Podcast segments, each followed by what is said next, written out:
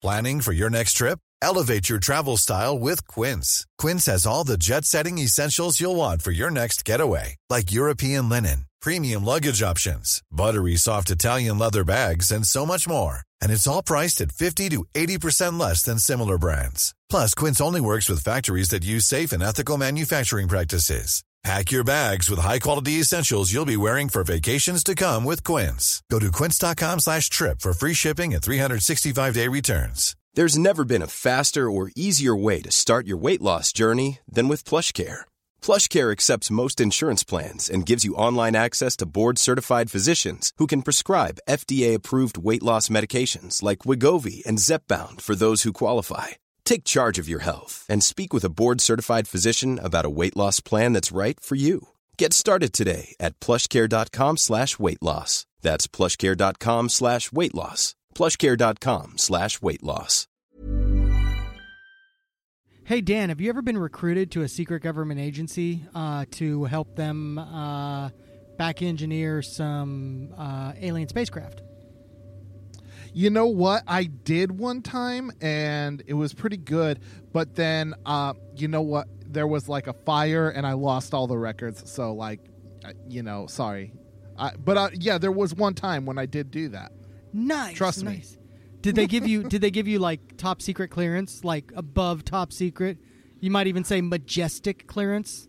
You know, it was it was the tippy top of clearance. It was it was some beautiful clearance. I mean, it was uh, there was so much clearance that there was a view.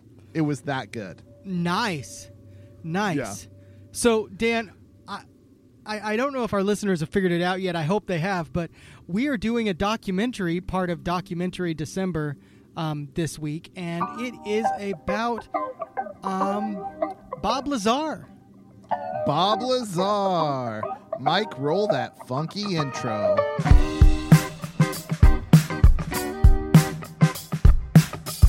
You are listening to the Beyond Terrestrial Podcast, your one stop shop for the outstanding, the unconventional, and the downright strange.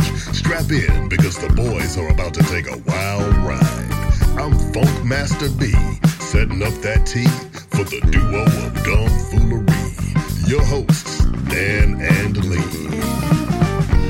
I believe in aliens. I mean, in an infinitely growing universe, why would we be the only living species? Bigfoot, Nessie, all that stuff, it's gotta be real. How are we to say that we're the only ones? It's just ignorant. I think aliens are not only from other planets, but they're time travelers.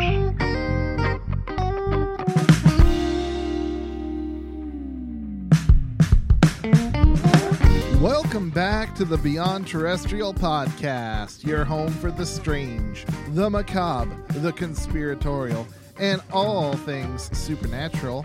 I'm one half of your hosting duo, Dan Martson, recording just down from the crossroads where Robert Johnson made his infamous deal with the devil.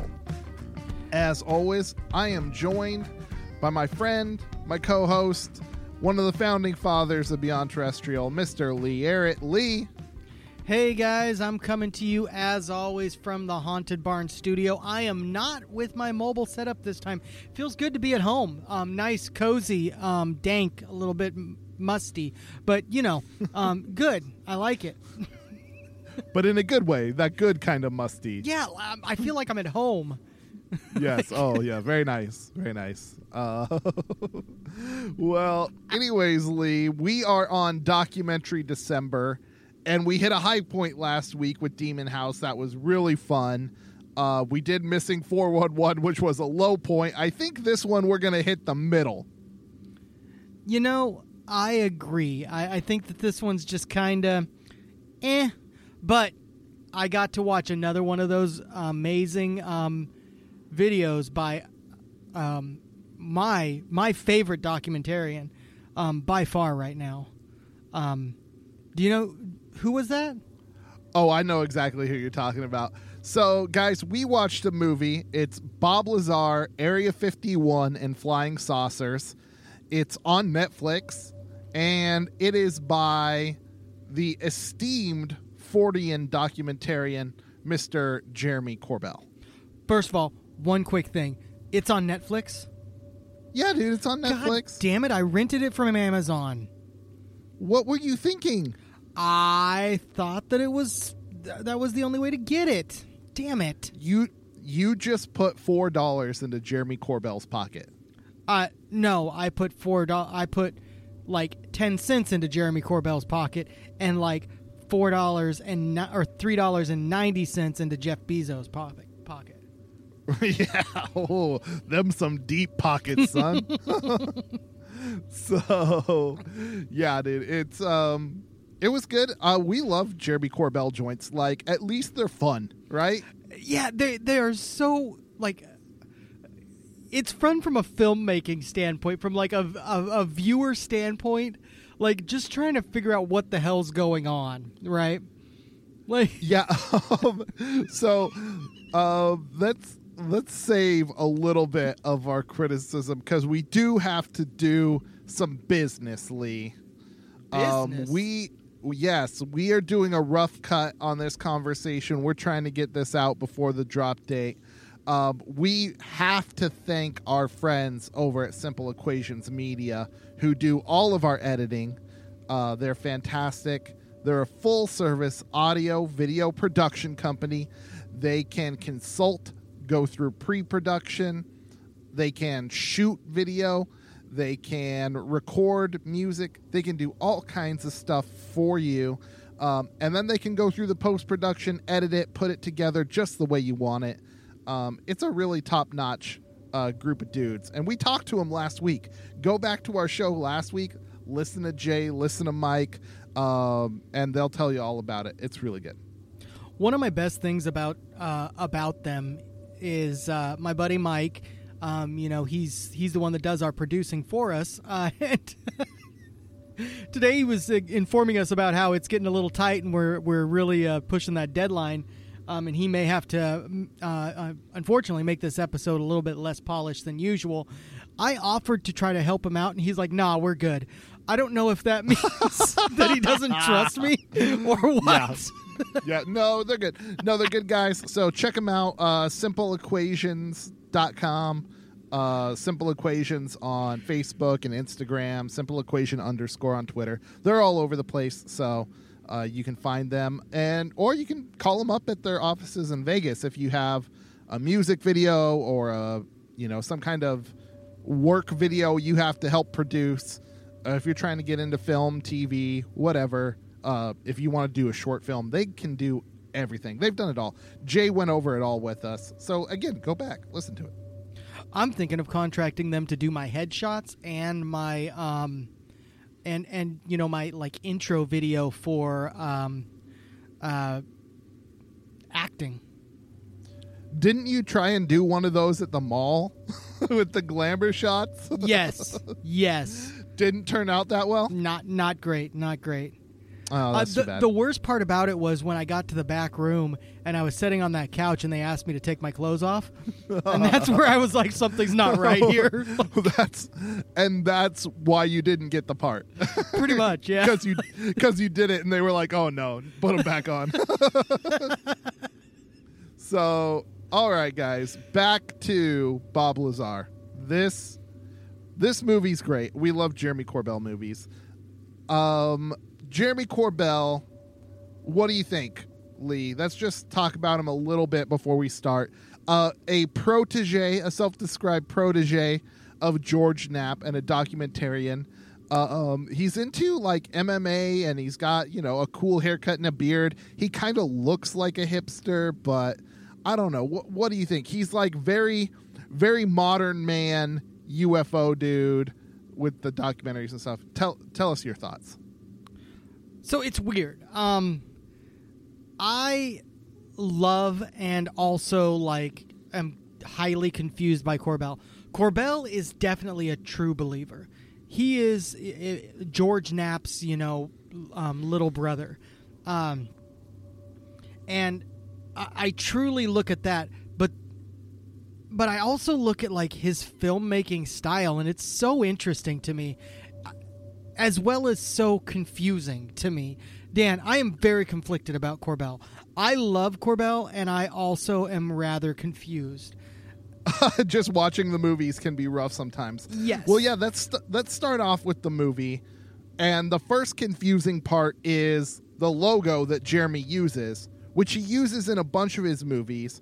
It's like the stars rotating behind him in this desert landscape, and he like walks up in front of the camera and turns around, and there's this voiceover about how he's going to weaponize your curiosity. And the whole thing is probably like uh, what I don't know, at least a minute long, right? Yeah, and then it And it's supposed goes- to be a logo. and it promptly it's on before the movie even starts. It- like, how do you have a minute long logo, dude? and it promptly goes into like five minutes of texting. I know. And then the movie starts, and it's just Jeremy Corbell texting with George Knapp and Bob Lazar for like five more minutes. Like, dude. in a dark room where all you can see is the phone, like, and it's like weird angles on the phone, and like, I know. It's so. What happens in the narrative, listeners? Guys, go watch this and then come back, because you'll know exactly what we're talking about. It is so crazy. Bob Lazar is raided by the FBI. His workplace is raided by the FBI, and he starts texting Jeremy Corbell about it. Well, when you hear, "Hey, uh, my work just got raided by the FBI," that sounds like something exciting. That's something we want to see, but we don't want to see you text about it. We want to see that. or even a, re- You a remake, a reenactment, or um, yeah. I I don't care, newspaper clippings. Like, Yeah, you know, later on in the movie there is video of it. Later Mhm. on there is video, but it's it's just like, what was the point of that early part?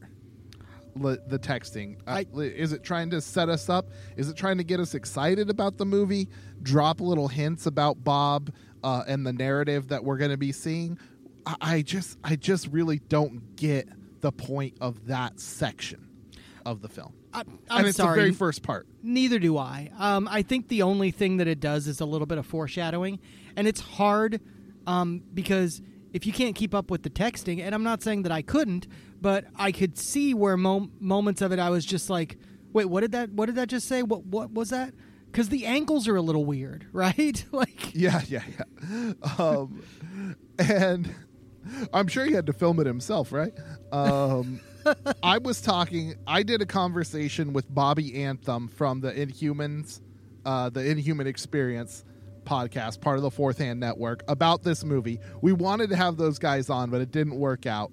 So we'll take that conversation I did with Anthem and we'll put it on our Patreon for you guys. Um, Anthem's voice is sublime, so good. Um, and he's got a lot of great points. But he was he's actually visually impaired. Can you imagine? like the first five minutes of the movie is texting. All he is getting is bloop, bloop, bloop. like So- it's a visual medium. Um, man, it's just Isn't- it was a little bit off. isn't this about the time where that was Mickey Rourke? Am I right? That was Mickey Rourke's Yes, voice. yes. Isn't this about the time where Mickey Rourke starts doing these cryptic like voiceover portions? Okay, so Mickey Rourke is the narrator of the movie. Um, and really, though, he's not really narr- he's not delivering that much information at all. He just makes it weird and like sets up a vibe. And after after every paragraph that he does, after every line that he does, he takes the very last sentence and then he repeats it but with the f word so it's like so it's like uh in his mickey rourke voice like the last line would be like and they think bob is the liar? They call him a fucking liar? Right? Like every every time it's just the last sentence done over again with the f word just to tack it on there. I don't know. Well, and so many of them were just like like the very first one was just like a cryptic statement that like was Yeah, that a yeah, quote from make a lot Bob. Lazar or was that like Dude, I don't know. I, I really don't know, man. It's uh it's wild and crazy. So we've talked about a little bit of the style of the film. Let's get into the meat of the film, Lee. okay all the, right the subject matter Bob Lazar's story. Uh, it comes out in the 80s. He does an interview under an assumed name with George Knapp on Las Vegas TV. And more and more comes out as the years go by. Lee, you are more familiar with Bob Lazar's story, and you just watched this doc. Just, just recap for us, like, what's the Bob Lazar story? Okay, so um, long story short, Bob Lazar was allegedly hired by um, the government to help back engineer uh, spacecraft. Now, like alien spacecraft. Hold on, Lee. Hold on, Lee. Hold on, Lee. I got to cut you off there. You said back engineer a couple times. Reverse engineer. Sorry, reverse engineer. Reverse engineer. Yeah. My bad. There you go. You keep going. to help reverse engineer um, alien spacecraft. Now, he looks at all this and apparently gets like a high level clearance within like days of just being recruited. Uh, and they they have him work on all this stuff. At that time, he sees um, anti grav engines and all this stuff. Like, he eventually meets an alien, um, and it's just a ton of like, it is confirming. This story confirms like everything you would imagine was going on at Area 51, right? Yeah, back in yeah. back in like the X Files time frame. Um, mm-hmm. Pre Independence Day. pre Independence Day, right? Yes, exactly. Uh-huh. yeah. And uh-huh. and the the problem is like it it's so hard because he's just like trust me, trust me. Why would I lie? And to me, I mean his there are certain aspects that are kind of crazy. His um his business was raided by the FBI. And as far right, as, well, well, well, let's let's let's not try and get too deep into Oh. like what's confirmed, what's not confirmed, whether we believe him, whether we don't. Let's just talk about some of these details, Lee. Okay. So, like, I want to talk about his story because it's fascinating to me. He is recruited by a private company that does work for the government. Um, that that's confirmed. Um, when he goes to the secret site, there's like uh, a hand scanner that somehow measures your bones, like this weird biometric thing that has pins on your fingers and stuff. Uh, did you hear about the hand scanner? I did, and I was rather confused about. Uh, the reason I'm giving you a puzzled look is I felt like it was less accurate than just like a palm reader, like that read or your, like a fingerprint scan, yeah. yeah, that read your entire fingerprint and maybe palm print, right? Like, I know, I know. I was wondering about that. Like, where is the like unique biometrics? But I mean, maybe it, if you put your hand on there and measure each finger and the ratios of all their lengths and everything like that. I mean, I don't know. Maybe that's a thing. Um, unless you lose a finger in a work accident. oh, um, but evidently, the hand scanner was a real thing. Like it's come out since then that the hand scanner was a real thing. Um, he said he worked at part of Area 51 called Site 4, um, and that they were loaded up onto buses, and that he was, like you said, recruited for this job and got almost instantaneous clearance. Like it's so crazy. You would think if you're going to get the tippy top above top secret level clearance, there would be a lot of background investigation on you. Like a shit ton. And it would take months, probably even years to get you to that level. Yeah, that you would think that. And uh, specifically, he didn't just get tippy top; he got majestic level clearance. Majestic, ooh la la. Now, I think that that's a nod to uh, the Majestic 12. But moving on. Yeah, yeah, no, it definitely is. Um, I think, I think it's a little bit crazy because I've known people who have gone to work in government, in the armed forces, that sort of thing, and even for very basic jobs, if they have any kind of security clearance, you can get a phone call, Mm-hmm. and it, and sometimes you don't just get a phone call. Sometimes you have to do an in-person interview. Mm-hmm. my my wife had to sit down with an FBI agent and give an interview because she was a reference for a guy who went off to join the Air Force or something like that. Oh wow, that's crazy. One of her one of her old coworkers. Yeah, uh, I mean it's that hardcore. Mm-hmm. So I can't. I just can't believe that they would give Bob all this. And eventually, like you were saying, Lee, it comes out he sees paperwork on alien autopsies. He's in the spacecraft working on them day to day. That's his job, Mm-hmm. right? With these super rare elements, crazy high tech, and then he even sees live aliens in the hallways of Area 51. Like they're just walking around these aliens. I guess I don't know. Um, Hey and Bob, he how's it describes going? them. How was your weekend? He- Right. Bob's like, He's well, I went out with Glip Glorp. He's like, "Hey, did you figure out that reactor yet? Because I don't know. Maybe we could come and tell you how it works. like, if they got live aliens, why would they need Bob to be in there figuring it out? I don't know. Whatever. Wait. They're like, yeah, we'll share the space with you. We'll hang out with you. Yeah, yeah, yeah. You know what? We'll give you some intel, but we're not gonna tell you how any of it works. That's Right, yeah, on you. yeah. Like, like, so dumb, right? They're just like, "Hey, man, I'll just tell you about how cool the Galactic Federation is, but you can't join." Right?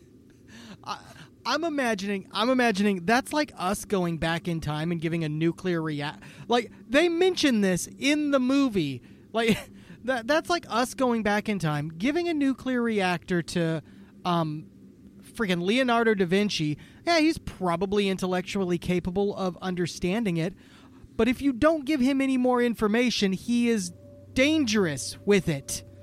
Like. Yeah, yeah, exactly. That's And- just like what we are. like, Right. And Bob's story, most of his story centers around a very rare heavy element, element 115. yes. By the way, I have to ask This- one question. Did I say DiCaprio or Da Vinci? I think you said Da Vinci. I hope I said Da Vinci.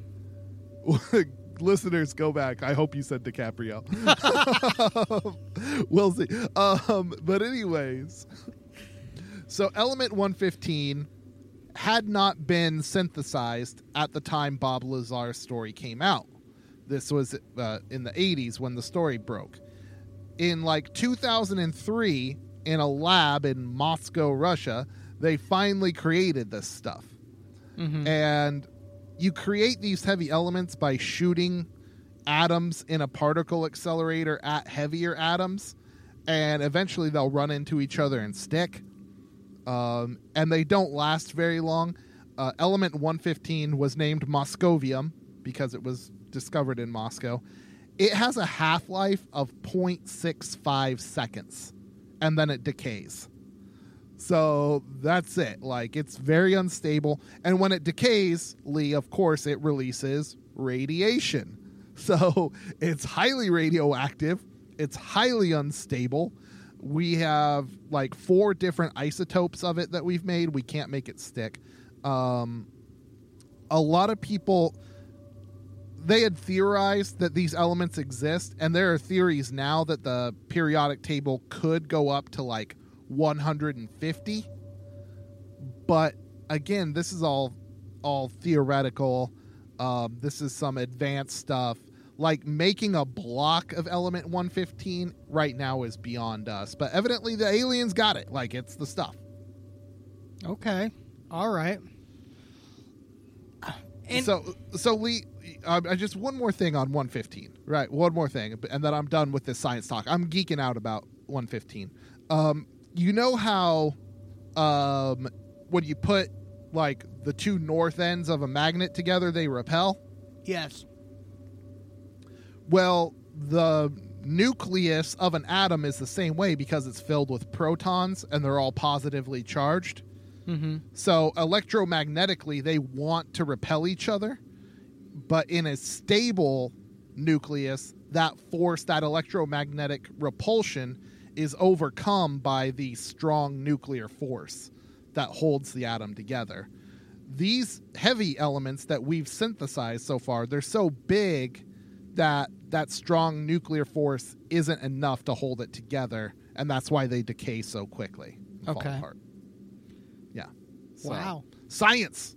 Yeah. Science. Sorry.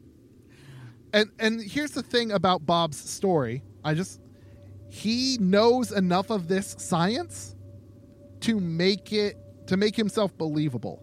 His story is very sci-fi, very hard sci-fi. Not fantasy, not anything like he is really into the science of it. He's he was a wonder kid. He was building jet engines as a kid. He was way into jet cars. He has a lot of technical knowledge. But I don't know. It's kind of in this weird space in between like the real science and just being a science fan. Yeah, I, I tend to agree with you on that. At what point, where, where's the cutoff? You know, like where he doesn't make a whole lot of sense in many aspects. Yeah, yeah. So there's just there's just a lot to it. He's very good at talking. Like he's very good at talking and explaining something and going into depth. Um, I remember hearing one of his interviews. He's explaining how this anti-grav gravity engine works, and he lost me. He got so far into like this description, talking about things spinning and counter spinning and all this stuff, that my brain just went, okay. All right, yeah. Whatever, Bob. All right. um, yeah. Well, you know what, Ali? I have some theories on that, and I'd like to share them, but I think we are coming up on a break. I think you're right. We'll be back after a minute. We hear from some of our friends at Fourth Hand.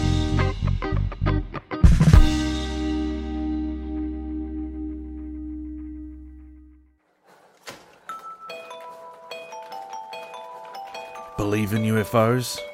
Felt that chill up your spine that you just can't explain? Contemplate the other side of reality?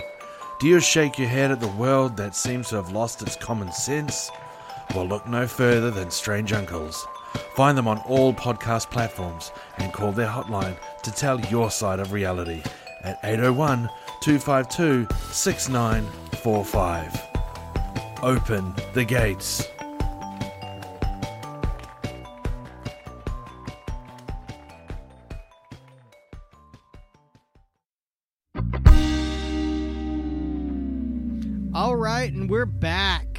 So we've been discussing Bob Lazar. We've been discussing the confusing aspects and then the somewhat believable moments. Dan was just about to go in and explain. Um, he had some he had some things that he wanted to bring up, some theories on on why Bob Yeah, Lazar seemed yeah. to be able to speak about it. So Bob has a really strange history with the limelight, and his the history of his interviews is very up and down. Um, the first one he does under an assumed name with George Knapp, right on TV. Uh, he tried to hide his identity for a little bit, but it was all going to come out. Um, and then sometimes he would clam up and he wouldn't want to talk to anybody and then other times he can come out of his shell. And what I think is because Jeremy is a true believer and he's uh you know been kind of groomed by George in these investigative techniques under this Fortean stuff that he can actually draw Bob out and that's why Bob is so good in the movie um and he's really good in a lot of the interviews that he's done alongside Jeremy. But other times, like you were saying, Lee, if he's by himself, he can get off into a completely different weird space. Yeah. right? Yeah. And you're just like, all right. Like, Yeah, so I, I mean, I don't want to, I don't want to say that Jeremy is handling Bob, but it kind of seems like he might be a little bit. I, I think that, that that does to a certain extent speak towards Jeremy Corbell's ability as, of, as an in, um, interviewer. I don't think that he's necessarily uh, guiding the narrative uh, as he does these interviews, but he is able to keep the person on track pretty well. Um, I mean, unless they're standing um, in the dark uh, with weird figures behind them as they discuss. Um, I, I don't remember what we were talking about at that m- movie, but anyway, moving on. Oh, the Skinwalker. Yeah, Yep, that one the was a, that one was a crazy one. Random hillbilly girl at the ba- at the last portion.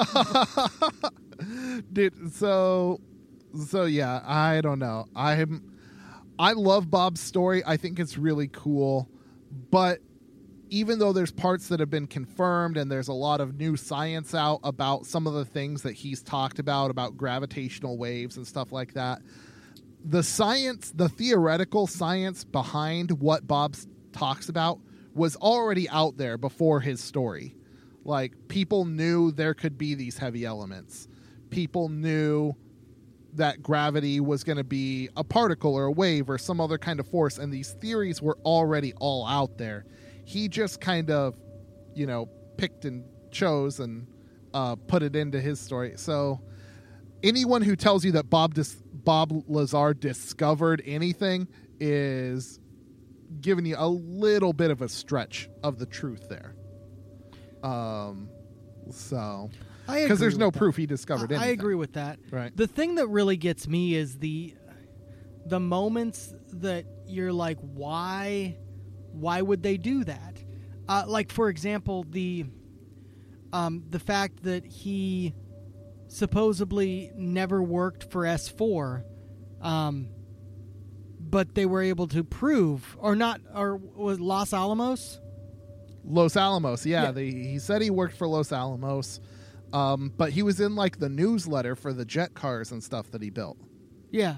You know, so like, why would he be in the Los Alamos newsletter if, If he, he- doesn't work there? Yeah, but th- yeah, and they claimed that he didn't work there, but then he he like there was proof that he worked there. So so those kind of moments you're just like, wow, um what is yeah, well, the weirdest one is his college transcripts, right? Yeah, the the transcripts from MIT that just disappeared. Right. Yeah, he says he went to MIT and Caltech. The universities have no record that he ever attended. Mhm. So it's like, well, did he or didn't he? And he has friends who said, well, yeah, you know, we took Bob to campus. Like, we dropped him off for class. Like, of course he went there. Mhm. But there's no record that it ever happened. And this is like the first time I heard the Bob Lazar story, this was the big gotcha. Like he lied about where he went to school. You know, if he's lying about that, then he could be lying about anything, right? Um, I don't know if that's the big gotcha anymore, but it seems it seems to me a weird thing to lie about. But at the same time, Lee, you and I know people who are pathological liars. Yeah. And once the lie is out there, it has to be maintained Mhm. no matter what. Um, if you're pathological, if you're out there. And for someone as smart as Bob, right, it doesn't seem impossible that the lie couldn't be maintained. Um, and, you know, he's smart. He's into jet engines. People probably told him he was smart all the time as a kid, right? And so it's like, hey, you should go to college. You should do this. Should... And maybe if he didn't, you know, make it, maybe he lied about it. And maybe he's just smart enough to lie about all this weird sci fi stuff, too. Yeah, uh, the one question, like, I mean, it's brought up in the uh, in one of his interviews, like, if he worked for Los Alamos, which there is evidence that he worked for Los Alamos, he had some sort of education. Like they wouldn't hire him with no education.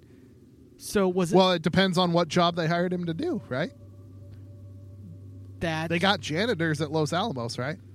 that that's true, but how many janitors are making a rocket bike?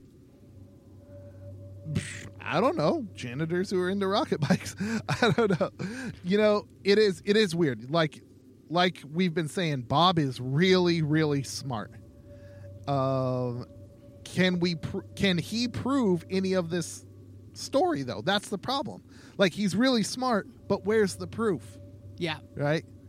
If he's got, you know, allegedly the FBI raid happens at his work because he may or may not still have element 115 in his possession. Mm-hmm. Stable, solid element 115.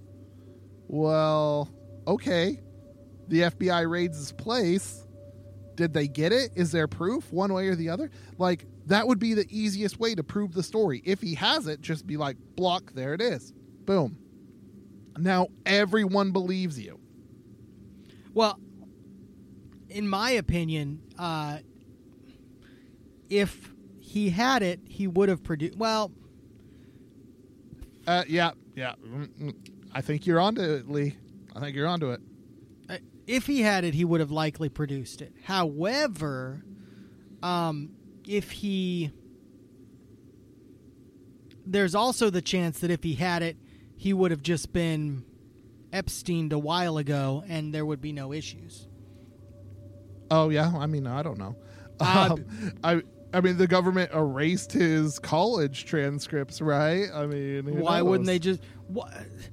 Why, Why wouldn't they, just rub him out too? Yeah. Yeah, just erase him at that point. Like honestly, erasing his ch- college transcripts is a little bit more work than I feel the government's willing to do. Like the government could just stage a car accident that would get him to shut up forever, right? Right. Um, so, But then there's then there's conspiracy theorists who would say that would confirm the story, right? If he was rubbed out, they'd be like, "Aha, that he must have been onto something. That's why they wanted him dead." See, you can't win either way with the conspiracy theorists, right? Either either he lives and tells a story that he can't prove, or he dies and becomes a martyr to the to the conspiracy theory. Yeah, and you've seen that from time to time. Um, people committing suicide, um, and and being considered, oh well, that must have been done by the government. Maybe you have been lying so much that your conscience finally got the best of you. And considering the pathological liars typically aren't necessarily the most uh, stable individuals in the first place, adding the adding the guilt that finally catches up with you about lying to millions of people or um, that you may not be able to maintain your lie much longer maybe it's worth just killing yourself Yeah. Well, the thing is, you know, we we've talked a lot about pathological liars, and I'm, you know, one thing Jeremy says is, why would he lie to his family about it? Why would he lie to his mom? I was like, well, if you're pathological, that's how you lie. You just lie to everybody, right? Um, but Bob, like when you see him on TV, pretty personable guy. Like he doesn't strike you as a pathological liar. He looks like a, you know, a nerd, right? And uh, you know, he's just into science stuff. you He's got seen that school picture of uh, of george not of george but of why can't i think of his name microsoft Bill Gates. of bill gates Yeah, he's got the same glasses at least dude. Yeah, it's the glasses. They did not do a lot for him. Uh, in fact, the glasses are part of the poster. They become iconic. They're just like that's the that's the nerd. They're like a symbol for this movie of Bob Lazar. Um, so I don't know. I he doesn't strike me as pathological. Um, he looks like a normal dude. Maybe he's just really into this stuff um, and wants to get it out there. Maybe he's a true believer. Maybe I don't know. Maybe it all happened. Maybe it all happened, and he is being discredited as part of some kind of government disinformation thing. Who knows? Maybe maybe he's lying completely and has been recruited by the government to spread disinformation. Ooh. That, see, that's a new one for conspiracy theorists out there. what if literally all of his stuff was built because they knew he would tell the story? So here we go. like, Just like they set up a prop hangar with a mm-hmm. fake spaceship. Mm-hmm. just to Oh, throw yeah. conspiracy theorists off the track, they literally just took this one guy and was like, "Let's see how far we can take this shit." And they took it to the bank. And they they drugged him up a little bit, MK Ultra style. Yeah, Right? A little bit of LSD, right? Kid in a sense, costume, like- right? Like, Like that's why that's why it's just a plain old flying saucer and like very simple shapes. Mm-hmm. Like the the reactor is like a dome, a metal dome uh, that goes over like a little tetrahedron, little pyramid of this element 115, and then all it takes is like three or four tubes out the bottom to direct the gravity to move the craft. Um, that would that would explain why everything's so simple. Like you would think a reactor made from a super heavy element to control gravity would have some more moving parts than just a little pyramid shaped hunk of metal under a half dome of metal. it's right? because they were feeding this guy bullshit, man. Three then- prop and then the- guys were like enlisted to create this thing, right? Jamie Hyneman was like, ah, like, then there's like three like three little chairs Right. they made them little size to surround the reactor.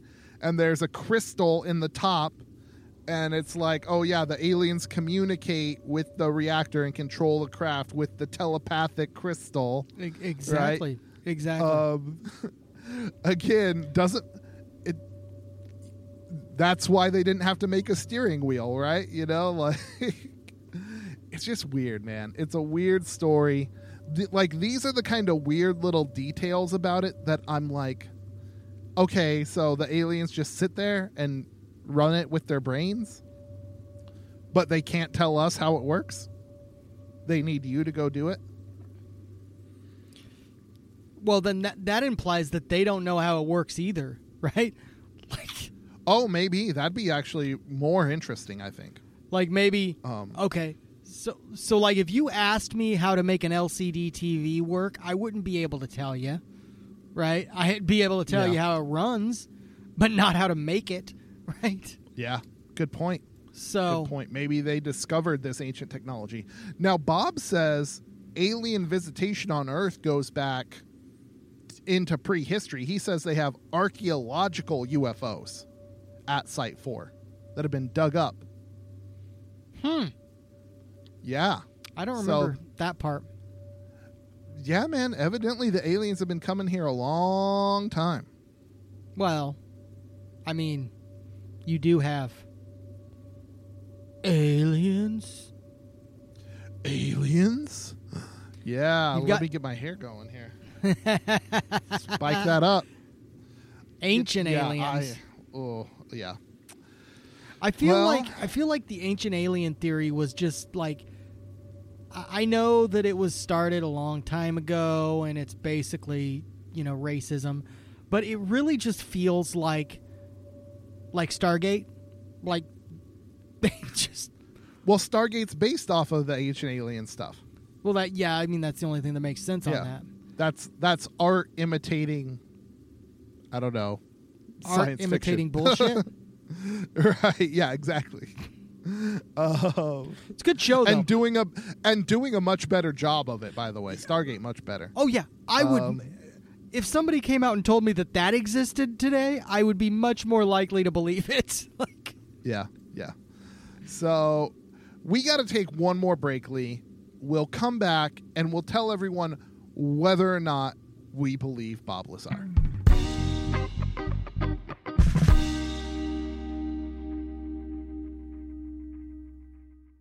Hey, you guys. Oh, my nose! a very Brady podcast. Join host Tack Van Sickle and his guest each week as they hilariously dissect the iconic TV show The Brady Bunch, one episode at a time. He was so creepy, though. That guy was like, he's like, I guarantee you, if they could have really done the show the way they want to do it, like he was gonna have a cup to the door, listening in that night in their room. A look back at a simpler time where everything was groovy. so her kids almost wreck her marriage. Her employee shames her, and she like thanks both of them. It's awesome. So grab your potato sack and head out to the backyard for some fun. She's in her own room. Like, What did we like, tell what- her about sleeping? like they went and got the entire family for dad to pick her up and put her in her bed two feet away from the desk. And obviously, before they did that, they also said, "Family, go get your bathrobes. Everyone needs to be in a bathrobe." A Very Brady podcast is available on Apple Podcasts, Spotify, Google Podcasts, and anywhere podcasts are available. They have some compromising pictures of Alice that they could have used uh, to blackmail her and keep her there. Um, I've seen those pictures, and Alice is hotter than you think. I'm going to just put that out there and say it. Um, that blue dress doesn't do justice. no, it does. For, for me, that blue dress does everything. Far out. You're a bad man, Tack. You're a bad human. There's a lot of weird in this show.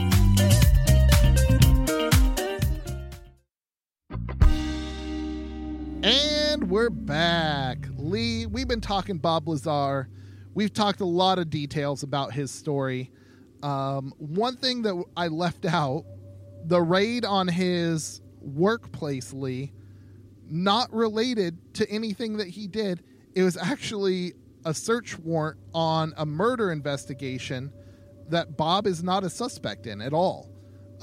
Um, there, he runs a scientific supply company. It was out of Michigan at the time of filming, and they think someone might have bought some of some materials from his company and used them to poison someone.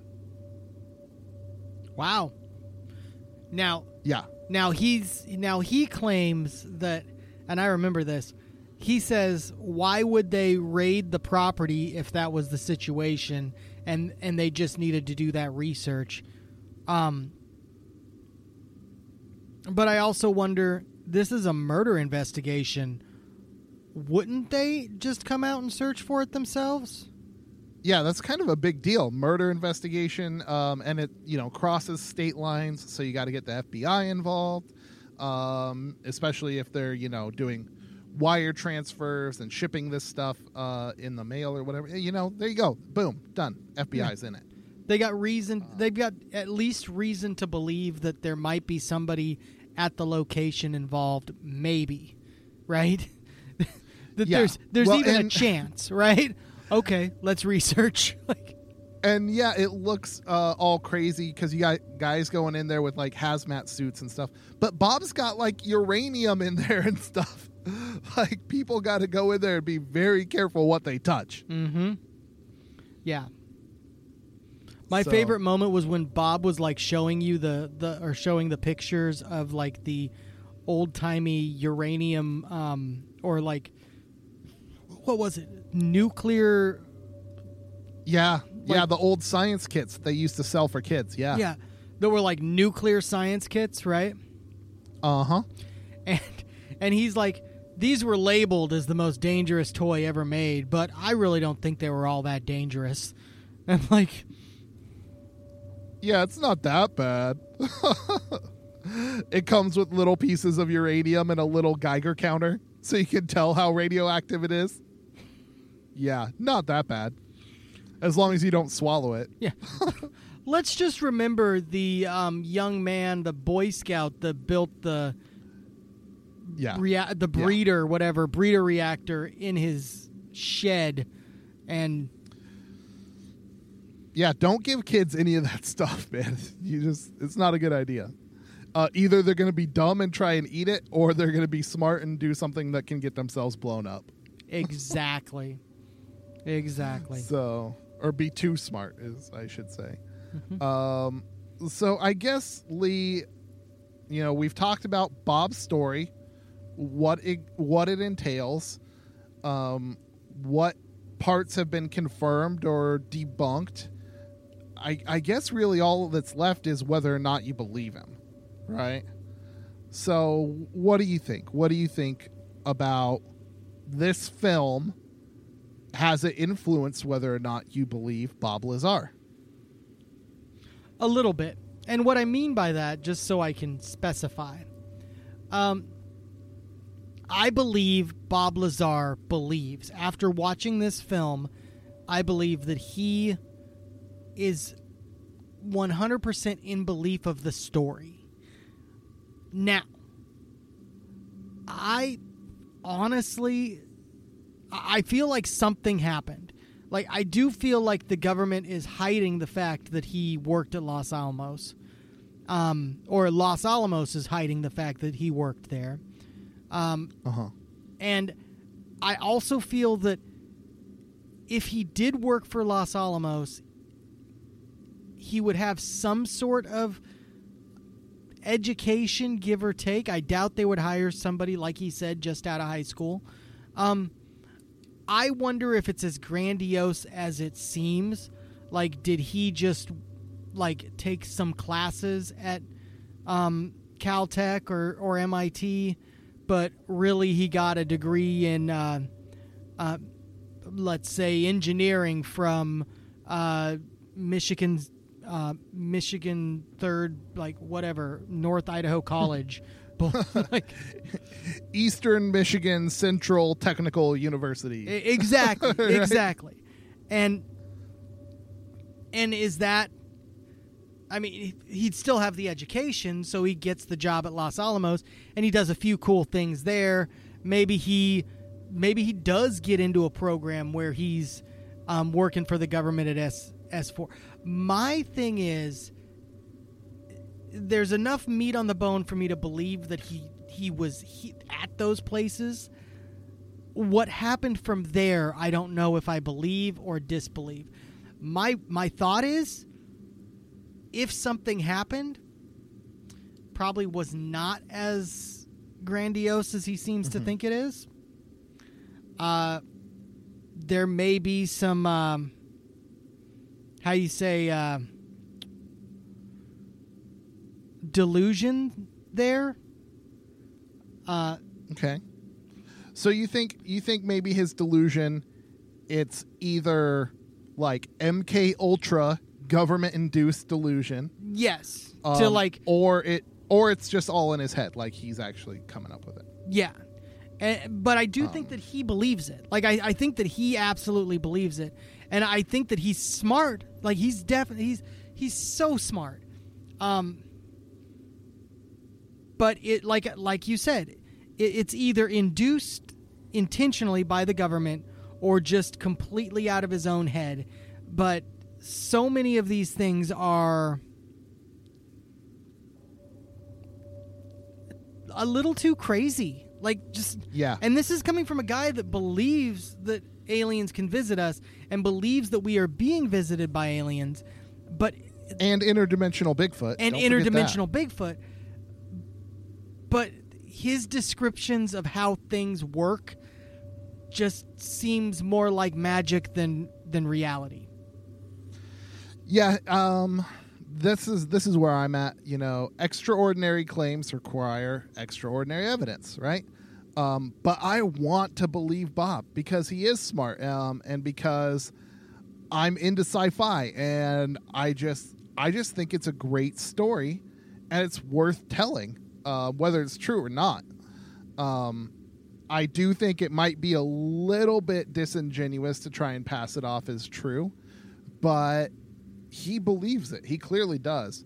Um, I think after our experiences this documentary December, talking with real documentarians, I lean a little bit more towards okay, maybe not all of this is happening just in Bob's head.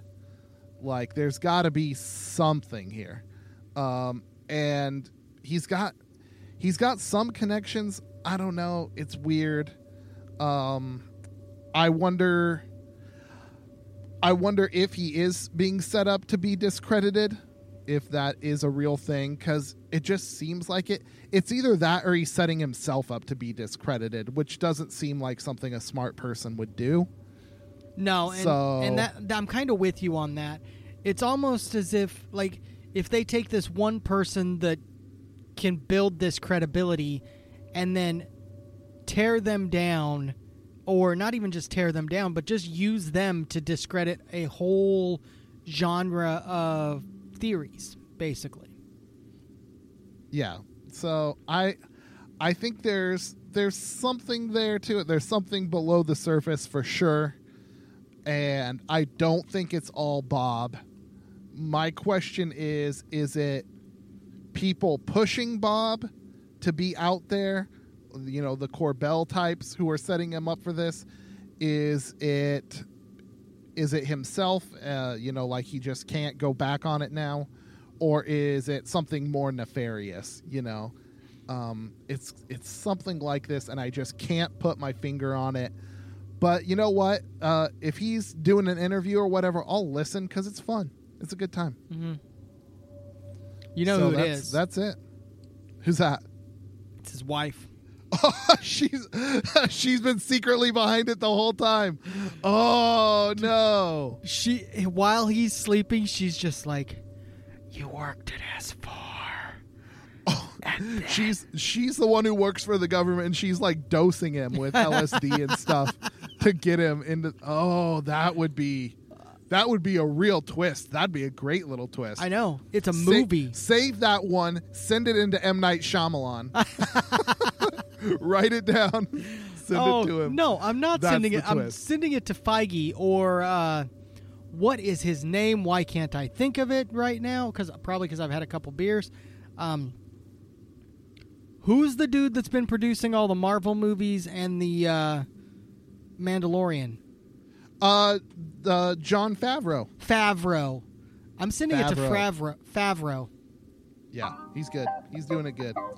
So, anyways, it's a good story, but we're just gonna have to keep our eyes peeled, Bree. Are we going to keep our eyes peeled out there for more from Beyond Terrestrial? You know it. Thank you for listening to Beyond Terrestrial, all three of y'all. If you're still a fan of this show, follow Beyond Terrestrial on social media and join the Beyonders Facebook group for even more strangeness.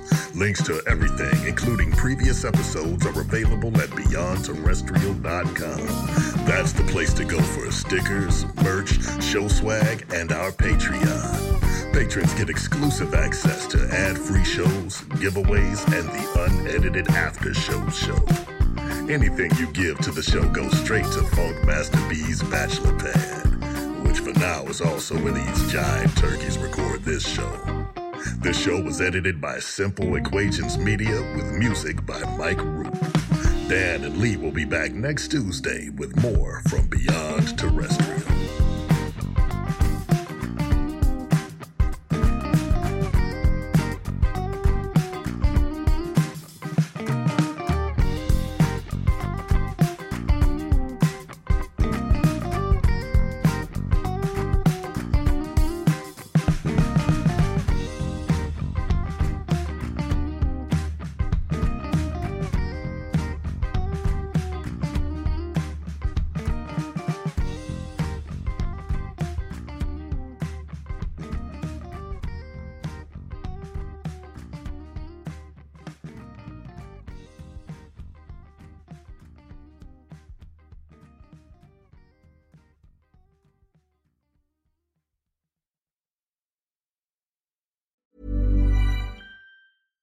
Even when we're on a budget, we still deserve nice things. Quince is a place to scoop up stunning high-end goods for 50 to 80% less than similar brands. They have buttery soft cashmere sweaters starting at $50, luxurious Italian leather bags, and so much more. Plus, Quince only works with factories that use safe, ethical, and responsible manufacturing. Get the high-end goods you'll love without the high price tag with Quince. Go to quince.com slash style for free shipping and 365-day returns.